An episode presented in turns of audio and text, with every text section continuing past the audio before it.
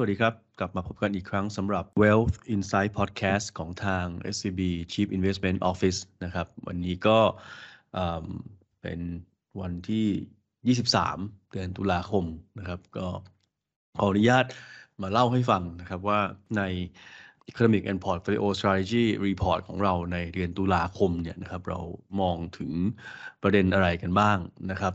ประเด็นหลักๆ เลยเล่าให้ฟังเนี่ยก็คือว่าวันนี้เราเห็นแล้วว่า เงินเฟ้อนะครับที่อยู่ในระดับสูงแบบยืดเยื้อนะครับ แล้วก็ดอกเบี้ยขาขึ้นเนี่ยมันเริ่มส่งผลกระทบนะครับ กับภาคเศรษฐกิจที่ค่อนข้างชัดมากขึ้นเรื่อยๆนะครับ เพราะฉะนั้นหัวข้อของเราในเดือนนี้เราเลยใช้คำว่าเงินเฟ้อผนวกดอกเบี้ยขาขึ้นออกฤทธิ์นะครับส่งผลความเสี่ยงเศรษฐกิจถดถอยสูงขึ้น นะครับสามประเด็นหลักๆ ที่เราอยากจะชี้ให้เห็นเนี่ยนะครับอันแรกก็คือว่าตัวเลขเศรษฐกิจล่าสุดเนี่ยนะครับมันเริ่มได้รับผลกระทบจากเงินเฟ้อสูงยืดเยื้อ แล้วก็ดอกเบี้ยขาขึ้นแล้วนะครับเพียงแต่ว่ามันอาจจะยังไม่มากพอนะครับที่จะทำให้ธนาคารกลางหลักเนี่ยเขาส่งสัญญาณการชะลอการขึ้นดอกเบี้ย นะครับเพราะฉะนั้นเราจะยังเห็นดอกเบี้ยขาขึ้นนะครับแล้วก็สัญญาณจากทางธนาคารกลางหลักเช่นเฟดเนี่ยนะครับพูดถึงการขึ้นดอกเบี้ยแบบต่อเนื่องนะครับเราเราก็มองว่าในช่วงการประชุมที่เหลือ 2 ครั้งของปีเนี่ยนะครับทั้งในเดือนพฤศจิกายนนะครับที่จะมีการประชุมวันที่ 1 วันที่ 2 นี้นะครับรวมถึงในเดือนธันวาคมที่จะมีการประชุมช่วงกลางเดือนเนี่ย เราน่าจะเห็นการขึ้นดอกเบี้ย 75 basis point ใน 2 การประชุมนี้นะครับประเด็นที่ 2 ที่อยากจะพูดถึงก็คือเรื่องของอัตราผลตอบแทนพันธบัตรหรือว่าบอลยิวส์เนี่ยมันก็ยังอยู่ในระดับสูงนะครับตราบใดที่เงินเฟ้อมันยังมีความยืดเยื้อ ดอกเบี้ยมันยังเป็นขาขึ้นเนี่ยนะครับก็เราก็ยังเห็นตัวบอลยิวส์เนี่ยนะครับยังสูงอยู่นะครับส่วนในแง่ของการลงทุนในตลาดหุ้นเนี่ยนะครับเขาคงรอสัญญาณ การขึ้นดอกเบี้ยช้าลงจากเฟดนะครับ ซึ่งเราอาจจะยังไม่ได้เห็นชัดนักในช่วงปีนี้นะครับ แต่คิดว่าปีหน้าเนี่ยจะเริ่มเห็นสัญญาณเหล่านี้ชัดขึ้นนะครับแต่ผมเน้นนะว่ามันเป็นสัญญาณการขึ้นดอกเบี้ยช้าลงนะครับเพราะฉะนั้นเนี่ยดอกเบี้ยยังเป็นขาขึ้นอยู่นะครับเพียงแต่ว่าการขึ้นในการประชุมแต่ละครั้งเนี่ยมันอาจจะเริ่มช้าลงนะครับจากที่มีการขึ้นครั้งละ 75 basis point หรือว่าบ้านเราคือ 75 สตางค์เนี่ยนะครับ เราอาจจะเริ่มเห็นการขึ้น 50 สตางค์หรือ 25 สตางค์ในในในปีหน้านะครับแล้วก็มีการเก็บดอกเบี้ยไว้ในระดับสูงนะครับต่อเนื่องไปจนถึงปลายปีหน้านะครับเพราะฉะนั้นเนี่ยตลาดหุ้นเนี่ยเขายังรอสัญญาณการขึ้นดอกเบี้ยช้าอยู่นะครับระหว่างทางเนี่ยก็คงมาดูกันว่า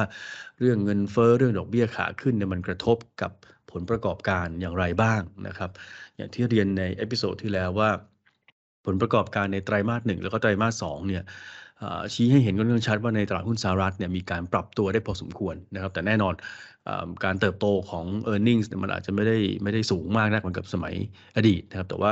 ก็ทำได้ดีกว่าคาดนะครับทีนี้ในช่วงไตรมาสที่3เนี่ยก็คงต้องมาตามดูกันต่อนะครับว่าในแง่ของผลประกอบการเนี่ยจะยังโตได้อยู่หรือเปล่านะครับประเด็นที่ 3 ที่เราจะคุยกันนะครับก็คือว่า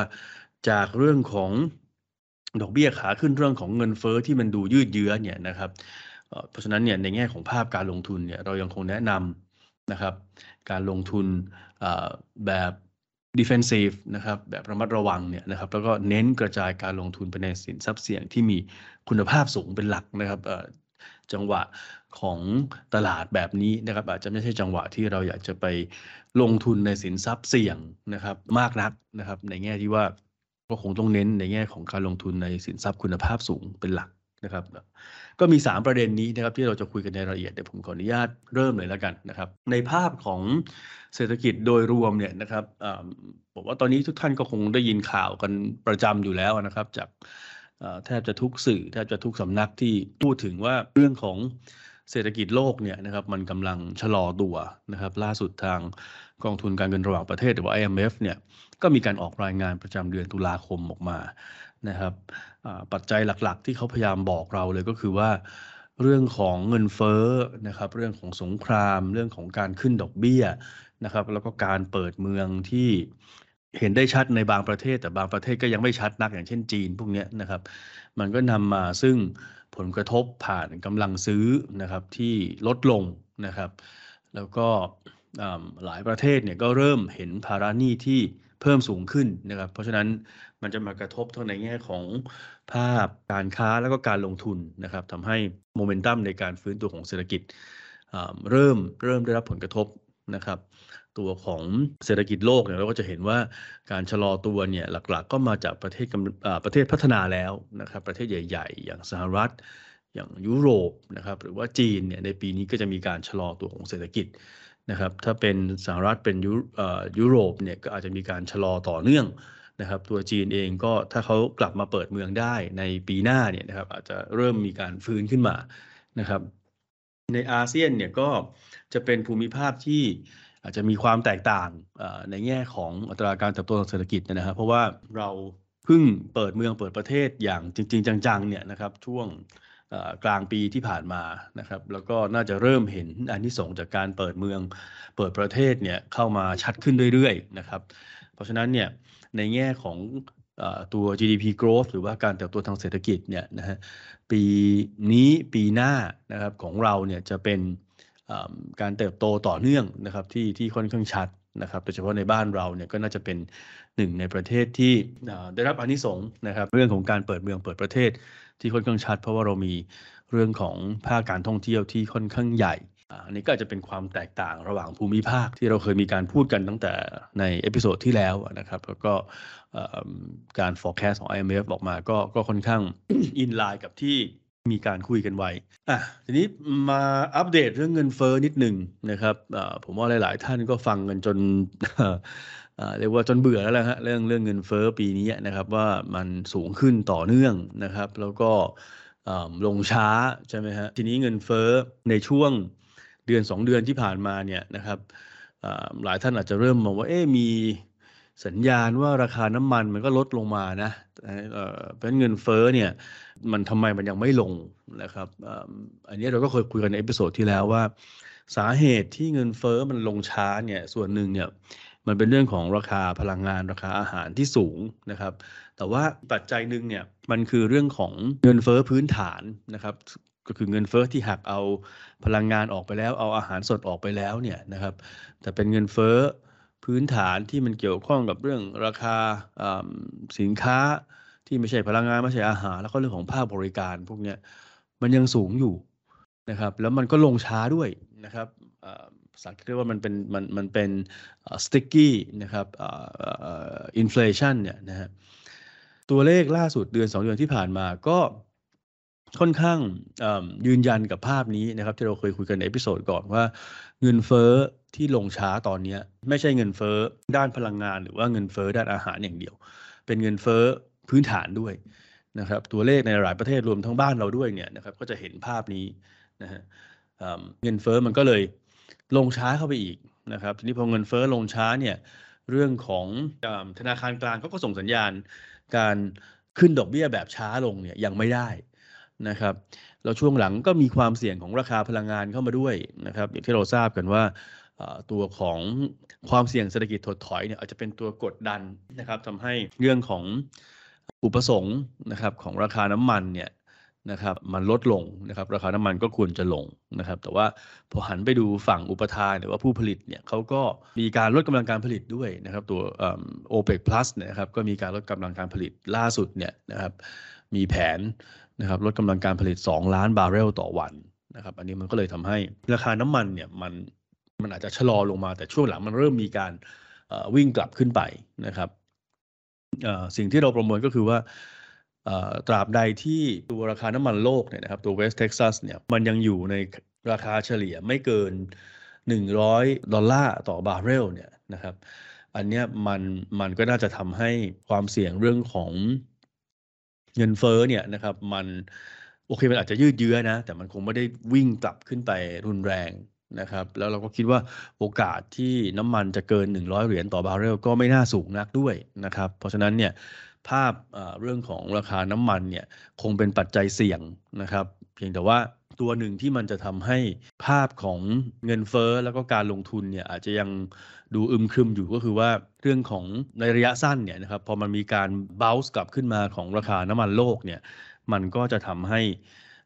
ตัวของเงินเฟ้อรายเดือนนะครับซึ่งเป็นตัวเลขที่นักลงทุนเนี่ยตามไปค่อนข้างมากเนี่ยมันลงช้า นะครับอันนี้ก็เป็นปัจจัยเสี่ยงหลักๆเลยนะครับในระยะสั้นเนี่ยที่ถามว่าเอ๊ะทำไมธนาคารกลางเขาไม่ส่งสัญญาณขึ้นดอกเบี้ยช้าลงสักทีเพราะเห็นพูดมาตั้งหลายเดือนแล้วเนี่ยผมคิดว่าตัวเลขเงินเฟ้อเนี่ยเป็นประเด็นหลักเลยนะครับยิ่งถ้าเราไปดูราคาน้ำมันที่เป็นราคาค้าปลีกในสหรัฐนะครับช่วงเดือนตุลาคมเนี่ยตอนที่เราอัดพอดแคสต์นี้ยังไม่จบเดือนตุลานะครับแต่ว่าถ้าเราไปดู ข้อมูลนะครับ20วันแรกเนี่ยนะครับ เราจะเห็นเลยว่าราคาน้ำมันเดือนตุลาเนี่ยมันมีการขยับขึ้นมาเมื่อเทียบกับเดือนกันยานะครับเพราะอันนี้ก็เลยเป็นความเสี่ยงว่า ถ้าเงินเฟ้อนะครับเดือนตุลานะครับที่เฟดอาจจะให้ความสำคัญนะครับในการตัดสินใจจะส่งสัญญาณดอกเบี้ยช้าขึ้นดอกเบี้ยช้าหรือเปล่าเนี่ยนะครับถ้ามันไม่ยอมลงเนี่ยมันก็หมายความว่าโอกาสที่เขาจะส่งสัญญาณมันก็น้อย นะครับแล้วตัวเลขเศรษฐกิจนะครับที่ถึงแม้จะเริ่มชะลอลงนะครับแต่ว่าดูเหมือนว่าจะยังไม่พอนะครับเพราะฉะนั้นอันนี้ก็เป็นเหตุผลหลักๆเลยนะครับที่เราคิดว่านอกจากการขึ้นดอกเบี้ย 75 basis point ในเดือนพฤศจิกายนเนี่ยนะครับเราอาจจะมีเห็นนะครับว่าเดือนธันวาเนี่ยก็อาจจะมี 75 basis point ด้วย ดูจากท่าทีของสมาชิกของเฟดหลาย ๆ ท่านนะครับทั้งที่ เป็น voting member นะครับในปีนี้หรือว่าเป็น voting member ปีหน้าเนี่ยสัญญาณก็ต้องเรียนว่ามีความฮอกกิชน้อยลงบ้างในบางท่านนะครับฮอกกิชคืออะไรล่ะท่านอาจจะไม่คุ้นนะครับในคณะกรรมการนโยบายการเงินนะครับจะมี 2 กลุ่มด้วยกันนะครับกลุ่มที่เป็นฮอกกิชเนี่ยก็คือกลุ่มที่จะให้น้ำหนักด้านเงินเฟ้อค่อนข้างเยอะนะครับเพราะฉะนั้นกลุ่มนี้เนี่ยถ้าเงินเฟ้อสูงนะครับเขาก็จะค่อนข้างกังวลก็คือรีบขึ้นดอกเบี้ย นะครับอีกกลุ่มหนึ่งก็คือพวกโดวิชนะครับสายพิราบเนี่ยก็เน้นสนับสนุนการเติบโตของเศรษฐกิจนะครับเพราะฉะนั้นกลุ่มนี้ก็จะไม่ได้อยากที่จะขึ้นดอกเบี้ยสูงมากนักนะครับแต่ว่าช่วง 1 ปีที่ผ่านมาเนี่ยนะครับตั้งแต่ต้นปีเนี่ยไม่ว่าจะเคยอยู่สายไหนก็ตามเนี่ยแต่ด้วยเงินเฟ้อที่มันสูงมากๆขึ้นมาเร็วมากๆ แบบนี้ แล้วก็เหมือนจะยืดเยื้อเนี่ยมันก็ทำให้ท่าทีของแทบจะทุกสมาชิกเนี่ยนะครับค่อนข้างไปในทางที่ ให้น้ำหนักเงินเฟ้อค่อนข้างมากก็เป็นฮอกกิชซะเป็นส่วนใหญ่นะครับ ล่าสุดเนี่ยอาจจะมีบางท่านที่ลดความฮอกกิชลงนะครับ แต่ว่าก็ยังไม่น่าจะมากพอนะครับที่จะมีการส่งสัญญาณการขึ้นดอกเบี้ยช้าลงนะครับในการประชุมเดือนพฤศจิกานะครับ ประเด็นนี้น่าจะเห็นชัดขึ้นในการประชุมเดือนธันวานะครับถามว่า อะไรจะเป็นตัวบอกนะครับหลักๆก็คงเป็นเรื่องของดอทพลอตอะนะครับ เพราะว่ามันมันคือวิธีการสื่อสารนะครับ ที่ตลาดค่อนข้างให้น้ำหนักเหมือนกันนะครับว่าการประมาณการดอกเบี้ยในแต่ละช่วงของเฟดแต่ละท่านเนี่ยนะครับ มันก็จะเป็นการส่งสัญญาณแหละว่าเขาจะขึ้นดอกเบี้ยในระยะข้างหน้าเนี่ยเป็นยังไง นะครับเพราะฉะนั้นเนี่ยกว่าที่เราจะเห็นสัญญาณชัดๆว่าจะขึ้นดอกเบี้ยช้าลงเนี่ยคงเป็นการประชุมในรอบเดือนธันวาวันที่ 13-14ธันวานะครับ ทีนี้เท่าที่ทาง SCB เราสรุปมานะครับไอ้เงื่อนไขที่มันจะทำให้เฟดเนี่ยมีการปรับทิศทางอดอกเบี้ยนะครับหรือที่ตลาดเขาเรียกว่า เฟดเพเวตเนี่ยนะครับมีการปรับทิศทางนโยบายเนี่ยนะครับมันมีเงื่อนไขอะไรบ้างนะครับ อย่างแรกเนี่ยก็คือถ้าเงินเฟ้อมันเริ่มชะลอลงนะครับหรือมันเริ่มลดลงนะครับแต่เงินเฟ้อนี้ต้องเป็นเงินเฟ้อเมื่อเทียบกับเดือนที่แล้วนะครับเป็น month on month basis เนี่ยเขาน่าจะเริ่มอบอกนะครับหรือว่าให้สัญญาณการขึ้นดอกเบี้ยแบบช้าลง หรือว่า slower rate hikes ได้นะครับ งื่อนไขที่2นะครับก็คือถ้าอัตราเงินเฟ้อพื้นฐานนะครับ ที่มันหักเรื่องของราคาอาหารแล้วก็พลังงานออกไปเนี่ยมันมีทิศทางชะลอลงอย่างมีนัยยะนะครับ อันเนี้ยเราเริ่มน่าจะได้เห็นว่าเฟดเนี่ยน่าจะเริ่มเก็บดอกเบี้ยคงที่คือขึ้นมาสูงแล้วก็ไม่ขึ้นต่อนะครับ หรือว่าเรียกว่าเอ่อ rate pause เนี่ยนะครับเกิดขึ้นได้ นะครับแบบที่ 3 คือถ้าเงินเฟอ้อพื้นฐานมันเริ่มวิ่งเข้าสู่เป้าหมาย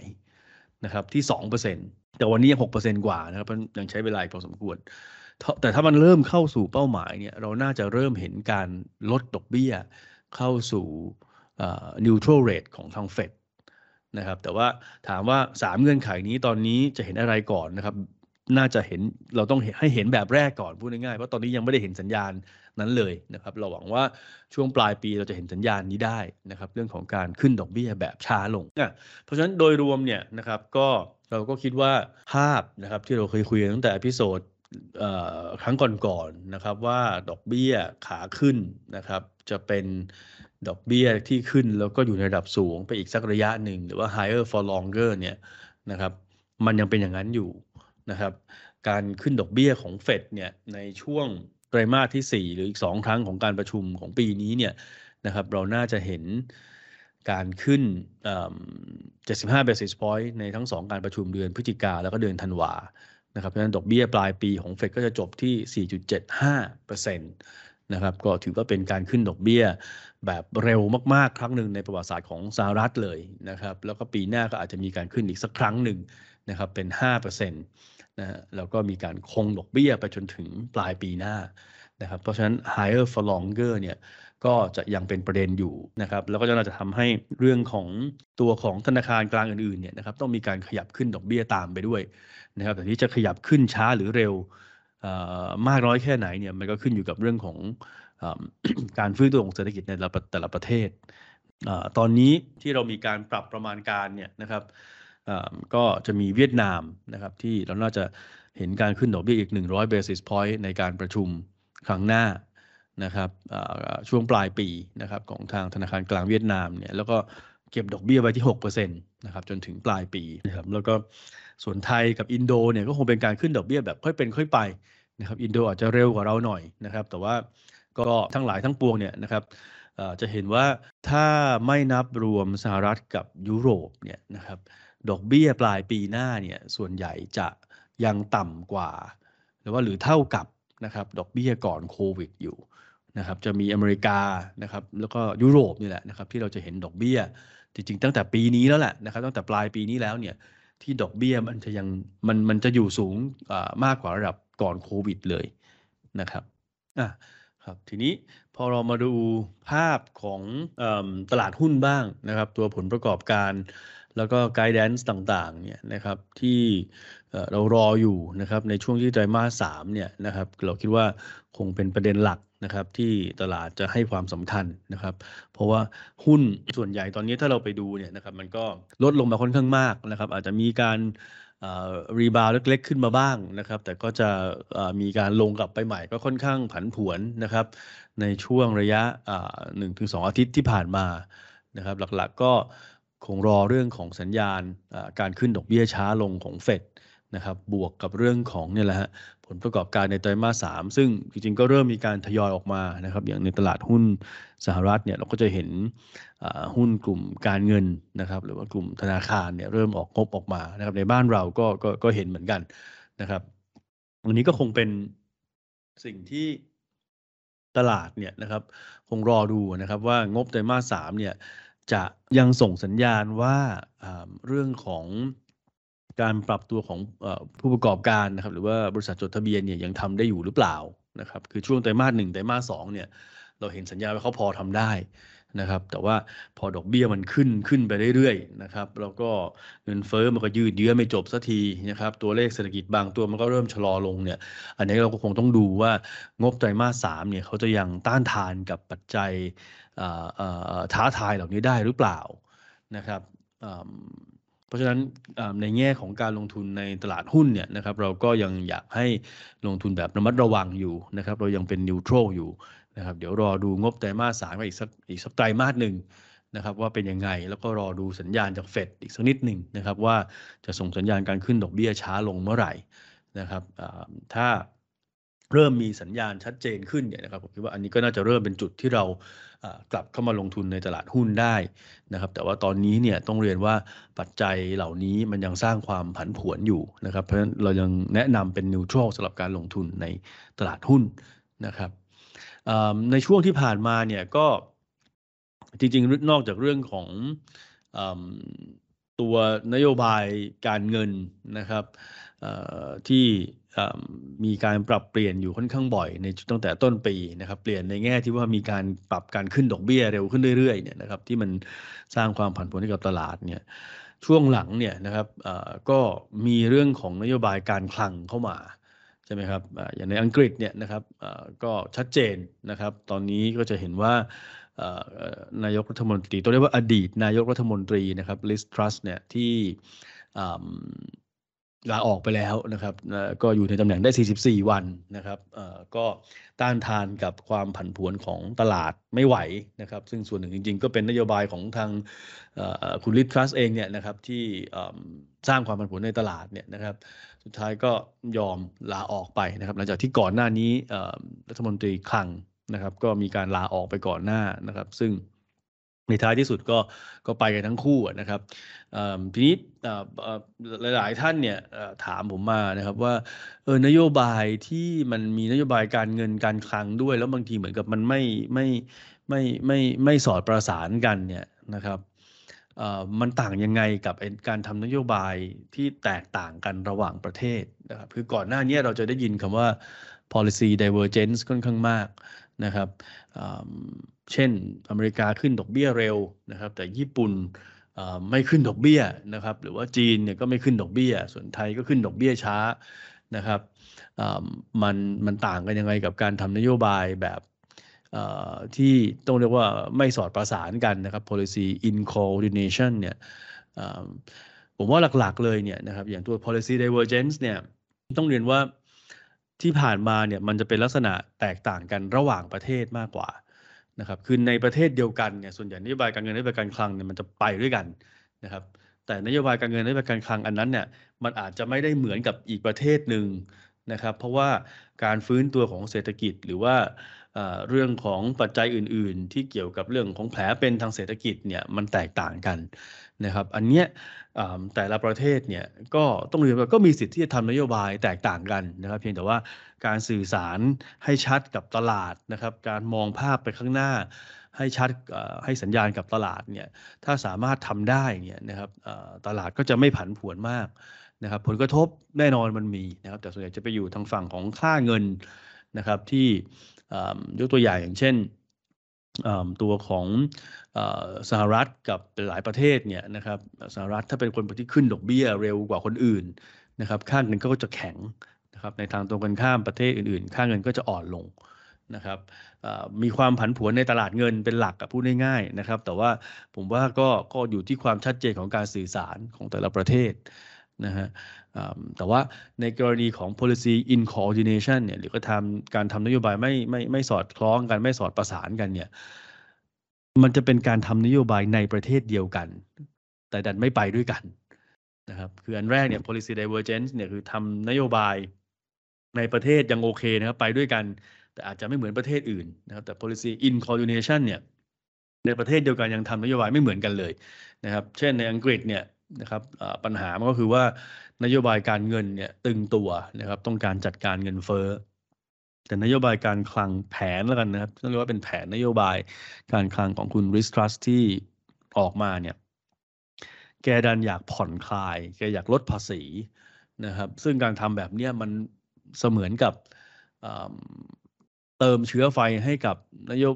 เรื่องของเงินเฟ้อนะครับ มันก็จะยิ่งคุมยากเข้าไปใหญ่นะครับทีนี้นอกจากเรื่องค่าเงินนะครับที่ อ่อนค่าเนี่ยมันก็มีผลทำให้เรื่องของอัตราผลตอบแทนพันธบัตรเนี่ยซึ่งก็สูงอยู่แล้วจากการที่ขึ้นดอกเบี้ยเนี่ยมันยิ่งสูงเข้าไปอีกนะครับพอสูงขึ้นไปมาก ๆ ในเวลาอันสั้นเนี่ยมันก็ทำให้มีเครื่องจักรเศรษฐกิจนะครับหรือว่าภาคธุรกิจบางที่เนี่ยรับไม่ไหวนะครับสุดท้ายทาง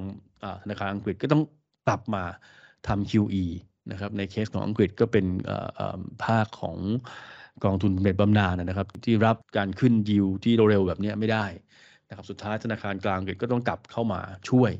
นะครับ เพราะฉะนั้นประเด็นเนี้ยนะครับถ้ามองในแง่การลงทุนเนี่ยผมคิดว่าเราหลาย ๆ ประเทศเนี่ยคงเห็นบทเรียนจากอังกฤษแล้วนะครับ เพราะฉะนั้นเนี่ยหลังจากนี้เนี่ยการทำนโยบายที่ไม่สอดประสานกันเนี่ยคงผมคิดว่าโอกาสที่จะมีประเทศไหนกล้าทำเนี่ยมันน่าจะน้อยลงเรื่อยๆนะครับแล้วก็ หลังจากนี้เนี่ยนะครับก็ก็ผู้ทำนโยบายก็คงมีการสื่อสารมีการพูดจากันมากขึ้นในการจออกนโยบายอะไรนะครับ เพราะว่าต้นทุนในการทำนโยบาย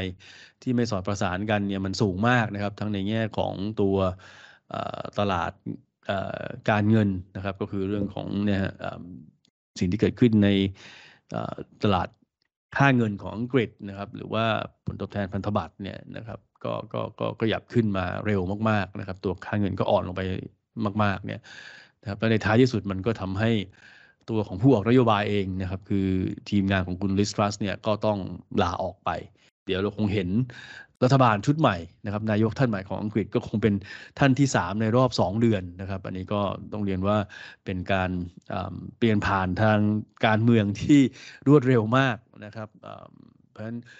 เราเชื่อว่าหลังจากนี้เนี่ย ผู้ทำนโยบายในหลายประเทศก็คงต้องระมัดระวังนะครับประเด็นนี้แต่ว่าอย่างไรก็ตามเนี่ยสิ่งที่เราพยายามจะให้ให้หลักในการมองไว้ก็คือว่าการทำนโยบายเนี่ยนะครับมันจะมีปัญหาถ้ามันเป็นการทำนโยบายที่ไม่สอดประสานกันนะครับแต่ว่าการทำนโยบายที่แตกต่างเนี่ยเราเชื่อว่าทำได้นะครับ เพียงแต่ว่าต้องมีการสื่อสารให้ชัดเจน ซึ่งตอนนี้ถ้าเราดูในประเทศที่เราแนะนำการลงทุนเนี่ยก็ ยังไม่ได้เห็นกลุ่มประเทศไหนนะครับที่ที่ที่จะ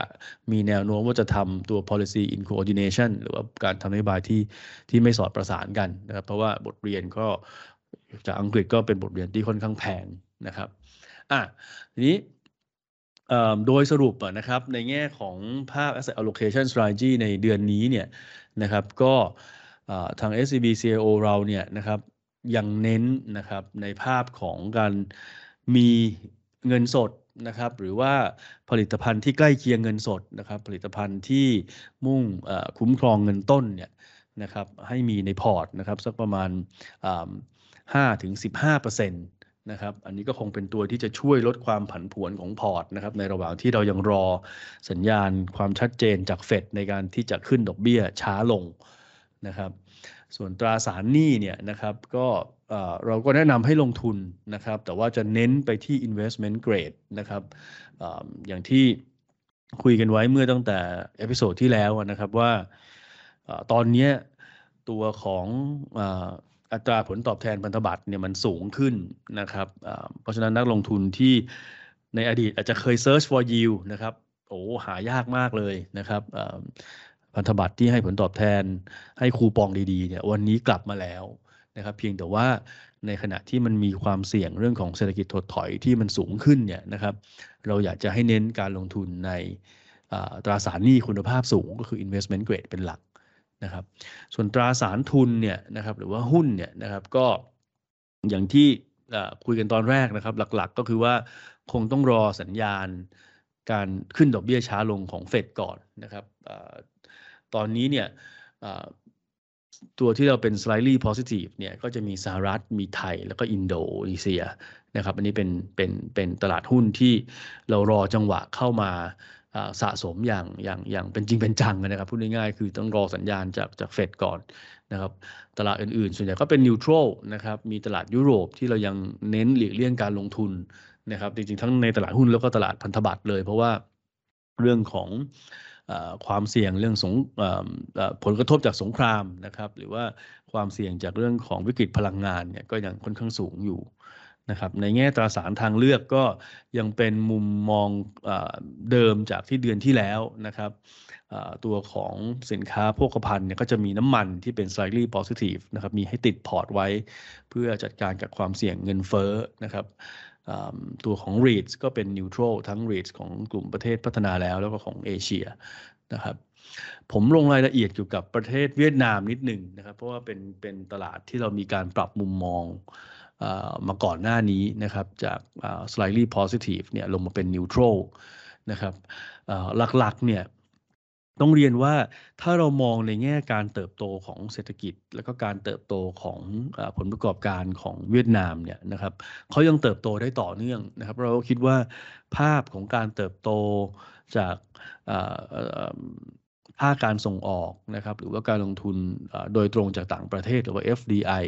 รวมทั้งกำลังซื้อในประเทศของเวียดนามนะจริงๆยังมีการเติบโตอยู่ต่อเนื่อง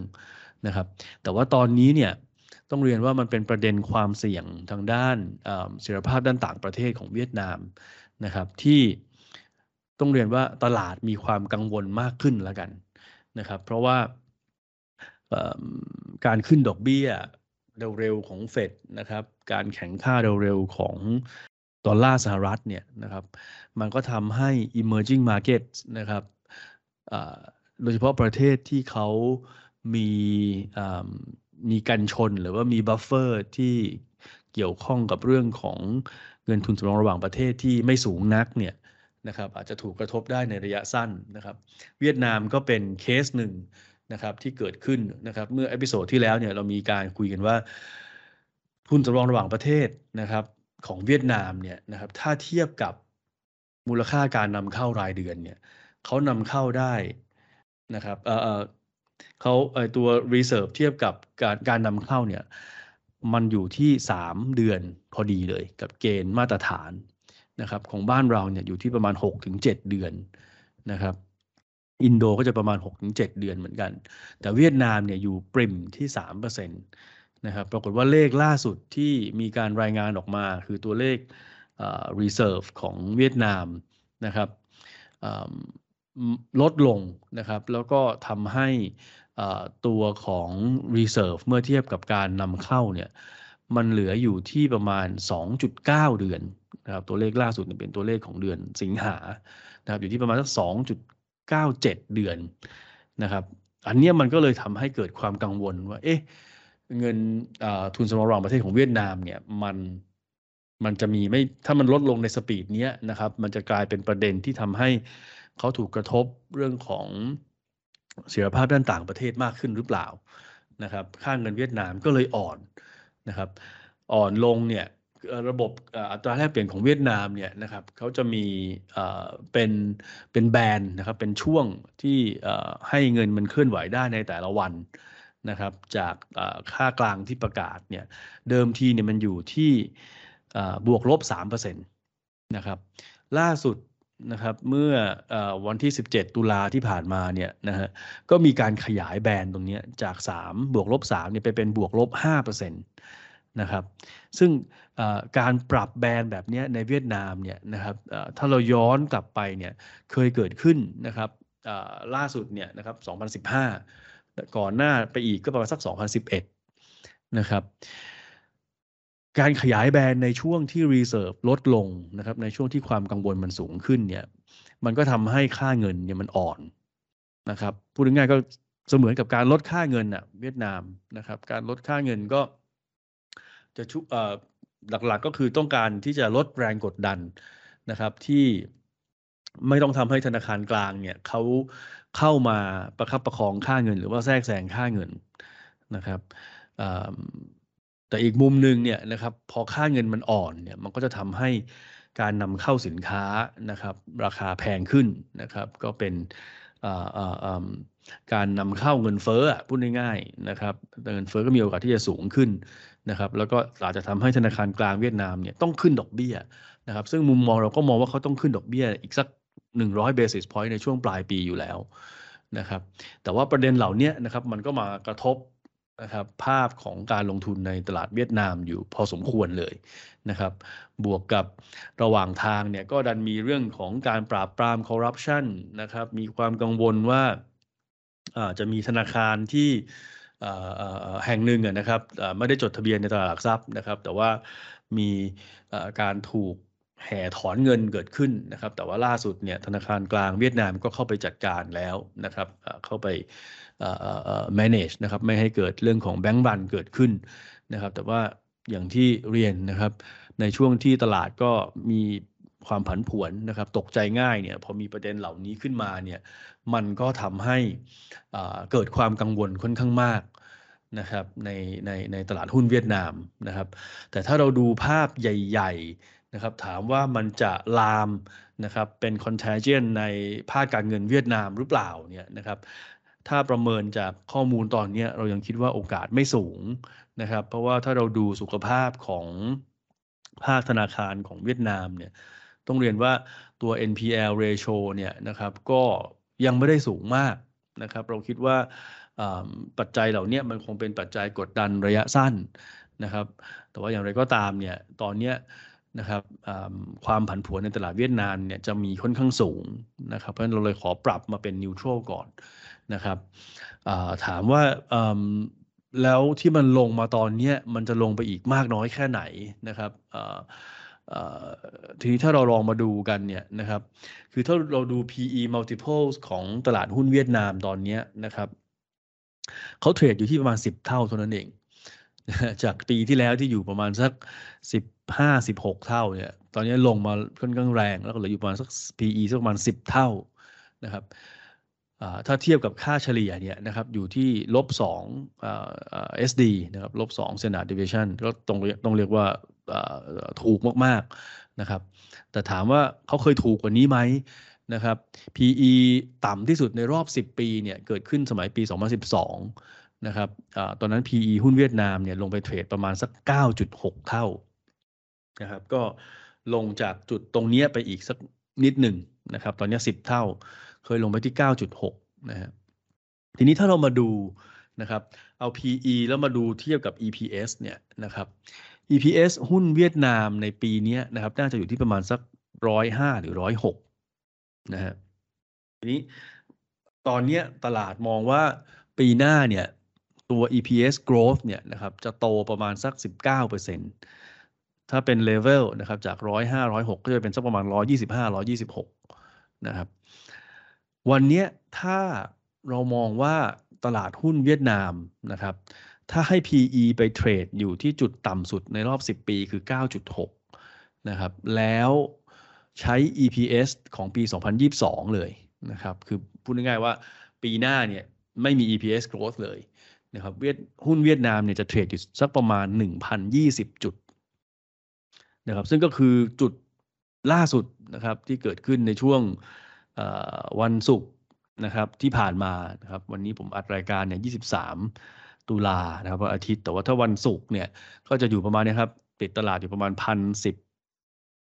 พันสิบนิดเนี่ยนะฮะเพราะฉะนั้นสิ่งที่เราประเมินก็คือว่าดาวไซด์หุ้นเวียดนามหลังจากนี้เนี่ยมันน่าจะเริ่มจำกัดแล้วนะครับ เพราะว่า เราให้ PE ที่ต่ำมากๆนะครับ แล้วก็สมมุติว่าไม่มี EPS growth เลยเนี่ยเขาควรจะเทรดอยู่ประมาณสักหนึ่งพันยี่สิบจุดนะครับ ปิดตลาดวันศุกร์เนี่ยโอ้โหอยู่ตรงนี้เลยฮะประมาณหนึ่งหนึ่งพันสิบเก้าจุดนะครับประมาณพันยี่สิบจุดนะครับเพราะฉะนั้นถ้าประเด็นเรื่องของค่าเงิน นะครับประเด็นเรื่องของอความผันผวนในความกังวลเรื่องของระดับของเงินทุนสำรองระหว่างประเทศเนี่ยมันเริ่มชะลอลงเนี่ยนะครับ เราคิดว่าดาวไซด์จากจุดนี้ลงไปของตลาดหุ้นเวียดนามเนี่ยมันน่าจะเริ่มจำกัดนะครับ แต่ว่า